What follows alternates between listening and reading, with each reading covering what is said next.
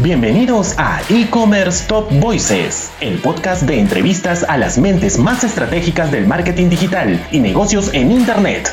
Has llegado al lugar correcto para encontrar toneladas de inspiración y consejos para hacer crecer tu negocio e-commerce. Abre tu mente, cuestiónalo todo y súbete a la ola digital. Con ustedes, su anfitrión, Helmut Cáceda. Y ahora tenemos a Leonardo del Mastro, cofundador de Philly, para hablar sobre cómo mejorar el fulfillment en el comercio electrónico. Leo, bienvenido. ¿Cómo estás, Helmut? Gracias.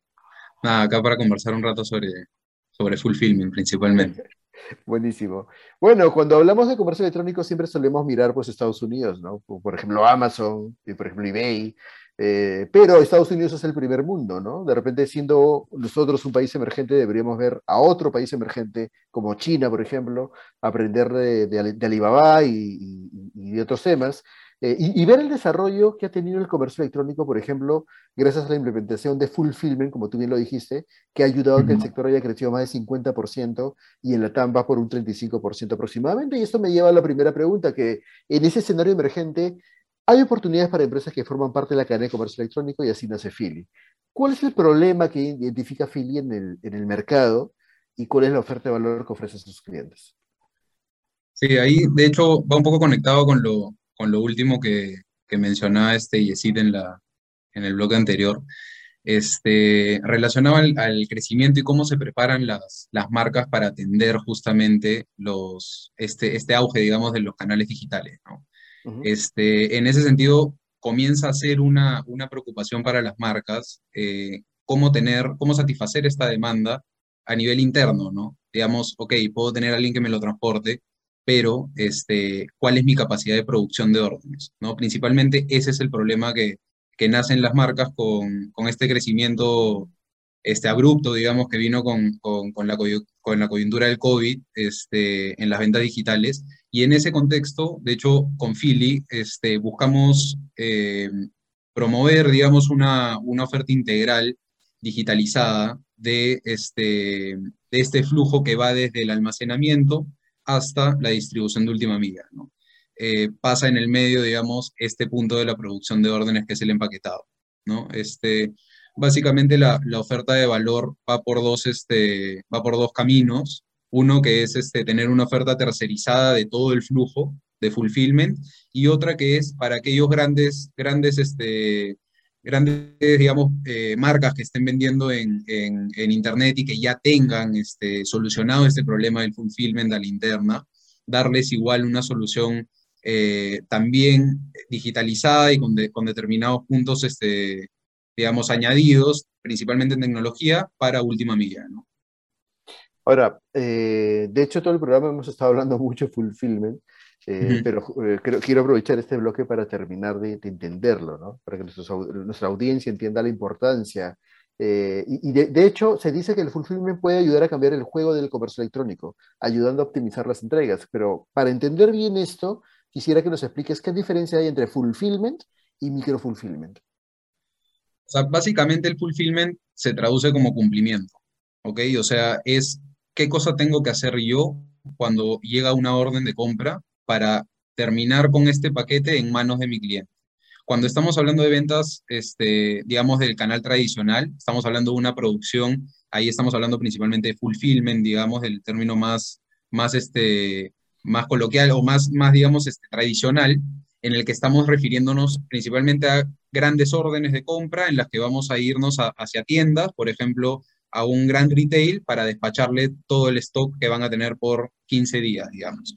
Entonces, ese proceso en el almacén en el que pasa mi, mi, este, mi solicitud de orden de compra, hacer ya una orden este, lista para llegar a la tienda, lo llamamos fulfillment, todo este proceso de cumplimiento. Cuando estamos ya en el canal digital, el, el, jugador final, digamos, cambia y se convierte en el, en el cliente final, ¿no? Y el, y, el, y el local ya no es la tienda, sino es la casa del, del consumidor. Entonces, cuando hablamos de microfulfillment, justamente este, comienza a ser una necesidad cuando la venta digital se engrosa. ¿Por qué? Porque a través del microfulfillment lo que hacemos es tener pequeños centros en la ciudad, ya no estos grandes hangares, digamos, o almacenes muy grandes a las afueras de las ciudades, sino centros urbanos que nos permiten producción de órdenes pequeñas para atender de forma inmediata esta, este, esta demanda, digamos, a nivel digital. Ahora, eso, esto que me comentas es bastante interesante y cambia el juego, efectivamente, como, como te comentaba. Eh, y si es tan importante para la logística de última milla, ¿por qué tan pocas empresas eh, se han vuelto especialistas en el tema? Porque es un dolor de cabeza, de hecho. O sea, el, problema es, el, el, problema, digamos, está en que para poder atender eh, de forma muy eficiente y muy ágil este proceso, necesitas este, tecnología adaptada específicamente para el, para el, para el sector, ¿no? O para el tipo de venta que vas a satisfacer. Entonces, cuando estamos hablando de e-commerce, este, el proceso desde que la mercadería está en condición de stock hasta que ya la orden está empacada y en, y en distribución, puede tardar entre dos minutos hasta cinco minutos, diez minutos para hacer todo ese proceso, ¿no? Después ya la capacidad que tengas en tu almacén para distribuir te puede estar determinando si es que tienes este, una, una oferta de distribución, por ejemplo, same day, next day, ¿no? Pero dentro del almacén, el tema principal es tener personal, espacio y tecnología adaptada para el sector. Ahora, es cierto, eh, eh, eh, estos pequeños problemas, pequeños grandes problemas que pueden haber en el almacenaje, posiblemente sea la razón por la cual eh, los consumidores se quejan mucho de la logística, pero a veces las demoras en las entregas no son por lo logístico, sino por las, por las empresas, ¿no? Por, por, lo que demoran las empresas en entregar el paquete al logístico. Eh, ¿Cuál es el mayor problema para las empresas para controlar su, su, almacenaje, su distribución? Eh, de repente un problema de cross-docking, no sé si nos puedes explicar con sobre ellos.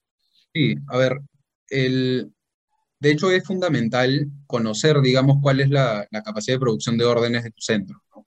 Este, entonces, uno de los principales problemas, como apuntaba, va por el tema de la tecnología y tener un espacio destinado de forma exclusiva para el e-commerce.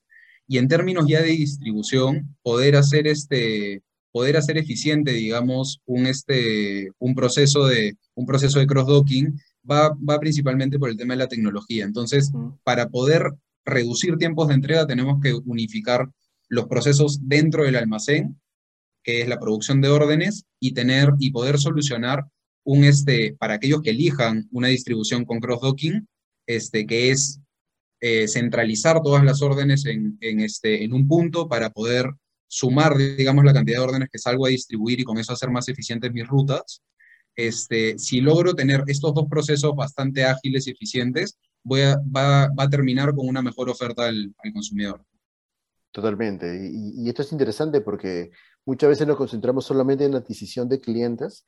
Eh, llega la compra, pasan tarjeta y, es como que ya la empresa se relaja, ¿no? Ya me pagaron, ya me olvidé el tema, que se entregue como sea. Y no, pues, o sea, estamos hablando de dos tramos, ¿no? 50% es adquisición, 50% es fidelización y retención, y creo yo este, que, que, que, ese último tramo tiene mucho que ver con logística, ¿no? no no, las empresas no deberían pelearse por reducir los costos de logística, sino más bien ver cómo aumentan la oferta de valor en este tramo que es tan importante para las empresas. Y, y, eso va de cara mucho a la trazabilidad, ¿no? Eh, es decir, eh, bueno, la verdad que los taxis, eh, los, los, las aplicaciones con las cuales pedimos comida nos han mal acostumbrado a ver en tiempo real cómo se, cómo se mueve el pedido, ¿no? Eh, ¿Por qué es necesario dar visibilidad al el estado del producto y trazabilidad del, del, despacho? ¿Y qué tecnologías hay para ello? ¿no? Porque son muy pocas las empresas que lo ofrecen, ¿no? La mayoría de logísticos son como que los estados tradicionales, ¿no? Este, pedido tomado, en proceso y, y, ya está. Pero yo quiero ver la moto que se mueve, o sea, ¿qué tan complicado es eso? Sí, este, nada, al final es un tema de, es un tema de desarrollo. ¿no? Nosotros, de hecho, en, en Philly implementamos, eh, comenzamos a, gestionar, digamos, nuestra tecnología pensando justo en lo que mencionaba sobre cuál es el momento, digamos, de la compra y a partir de ahí qué sucede, ¿no? Y nuestra tecnología, decimos, este, se activa a golpe de clic, que es justamente este, este clic, digamos, del cliente en el e-commerce al finalizar la compra, ¿no? Confirmas la compra y a partir de ahí se desencadena una serie de, una serie de, de procesos que arrancan con el picking de la, de la orden y darle trazabilidad en ese tramo a la marca es fundamental para que sepan, ok, mi producto, tengo 50 unidades en stock, se está saliendo una unidad para ser puesta en una, en una orden. Esta orden que ya se armó, ahora está a la espera de ser recogida por el operador logístico. Entonces, este operador logístico de última milla recoge y a partir de ahí ya tenemos una, una trazabilidad, digamos, que es mucho más interactiva porque se cruza a la marca y al cliente final también, este, que puede justamente visibilizar lo que, lo que, este, lo que decía, ¿no? Poder ver la moto moviéndose en el mapa y que, y que ya está llegando a tu casa. Y, solo por curiosidad, ¿eh, ¿Google Map te cobra por tramo o algo así? De hecho, los servidores de Google sí tienen un costo. Este, de hecho, se, añaden, digamos, al tema, a los servidores también de la nube que almacenan tus, este, que almacenan la información de, que, al final corre por las integraciones, pues, ¿no? Pero digamos que hoy por hoy hay opciones bastante flexibles, que así como nosotros frente a las marcas, digamos, damos opciones según la demanda, también tenemos este, servidores que te ofrecen, este, digamos, cobros no por el espacio, este, no es como que, no sé, imaginemos este, lo que venían siendo cobros, por ejemplo, no sé, porque tiene 50 gigas de almacenamiento. No es eso, sino que ahora te dan, tienes un paso por mi, por, mi, por, mi, por mi nube y te cobro ese paso. Este, entonces es según la demanda. Y por ahí, digamos, hace bastante eficiente el cobro también. Vale. Y ya casi para terminar, eh, Leo, ¿cuáles son los planes para el 2022 en Philly? A ver, estamos de hecho, terminando una etapa importante de, validación, digamos, inicial, este, nuestro, nuestro mayor reto el próximo año eh, lo, hemos, lo hemos establecido principalmente en crecer a nivel de, última milla. Este, viene un, un, este, un importante crecimiento ahí para poder hacer justamente eficiente el, proceso de cross-docking. Queremos, digamos, este, eh, innovar bastante en ese sentido y también eh, la generación de, centros y poder proyectar el, el micro-fulfillment como una, como una necesidad, digamos, este, ya implantarla como una necesidad en el mercado, este, son, son los dos retos, ¿no? Entonces, sí, el próximo año yo iría, yo iría más allá y apropiarme el concepto de repente, ¿no? Eso sería mucho más, este, mucho más ambicioso de repente, ¿no? Así como nosotros nos planteamos alguna vez apropiarnos del comercio electrónico y la confianza online y como quedamos en ese camino, eh, no es imposible, ¿no? Solo es meterle mucho, mucho foco. Eh, y, Leo, siempre le hago esta, esta última pregunta a nuestros invitados, un poco para sacarles consejos eh, en bullet point para nuestros invitados, para nuestra audiencia. Cinco consejos para implementar una estrategia fulfillment en una empresa. A ver, primero, este, habría que comenzar a pensar el proceso este, en base a qué oferta de entrega quiero darle al cliente final. O sea, el, punto tiene que ser en cuánto tiempo quiero llegar a mi consumidor. Una vez que decido eso, digo, ok, este, voy a llegar en una oferta same day para iniciar. Ok, entonces a partir de ahí vamos a comenzar. El segundo punto sería priorizar sistemas digitales simples y ágiles que te vayan a permitir formar un proceso este, con, con, ese, con ese lead time que te has, que te has proyectado. El tercer punto sería este, tener, digamos, el personal y los espacios, como mencionaba, destinados este, de forma exclusiva al canal digital. Es importante hacer esto, ¿por qué? Porque eh, sucede, digamos, que las marcas eh, utilizan este, el espacio y el personal que, emplean para el canal digital, lo utilizan también para el, canal tradicional. Y esto cuando se engrosa la venta del digital, presenta problemas de cumplimiento en ambos lados. Entonces, es importante tener un, proceso y, espacios y personal exclusivo para, para el e-commerce. Este, en cuarto lugar, yo te diría que, mm, digamos, el asegurar el cumplimiento de la oferta de entrega se tiene que dar testeando este, el proceso y los sistemas digitales que has elegido, ¿no? Este, este proceso va por analizar desde el ingreso de mercadería, desde el ingreso de la, la mercadería que vas a almacenar, pasando por el armado de la orden y llegando a la distribución de última milla. Y para terminar, digamos, lo que habría que hacer es que todo, todo este proceso, a su vez, tenga todos los puntos de seguimiento y de control que requiere el, cliente y también tu personal de operaciones para poder gestionar todo el flujo sin incertidumbre y con, alta, con altos niveles de eficiencia y de precisión. Buenísimo.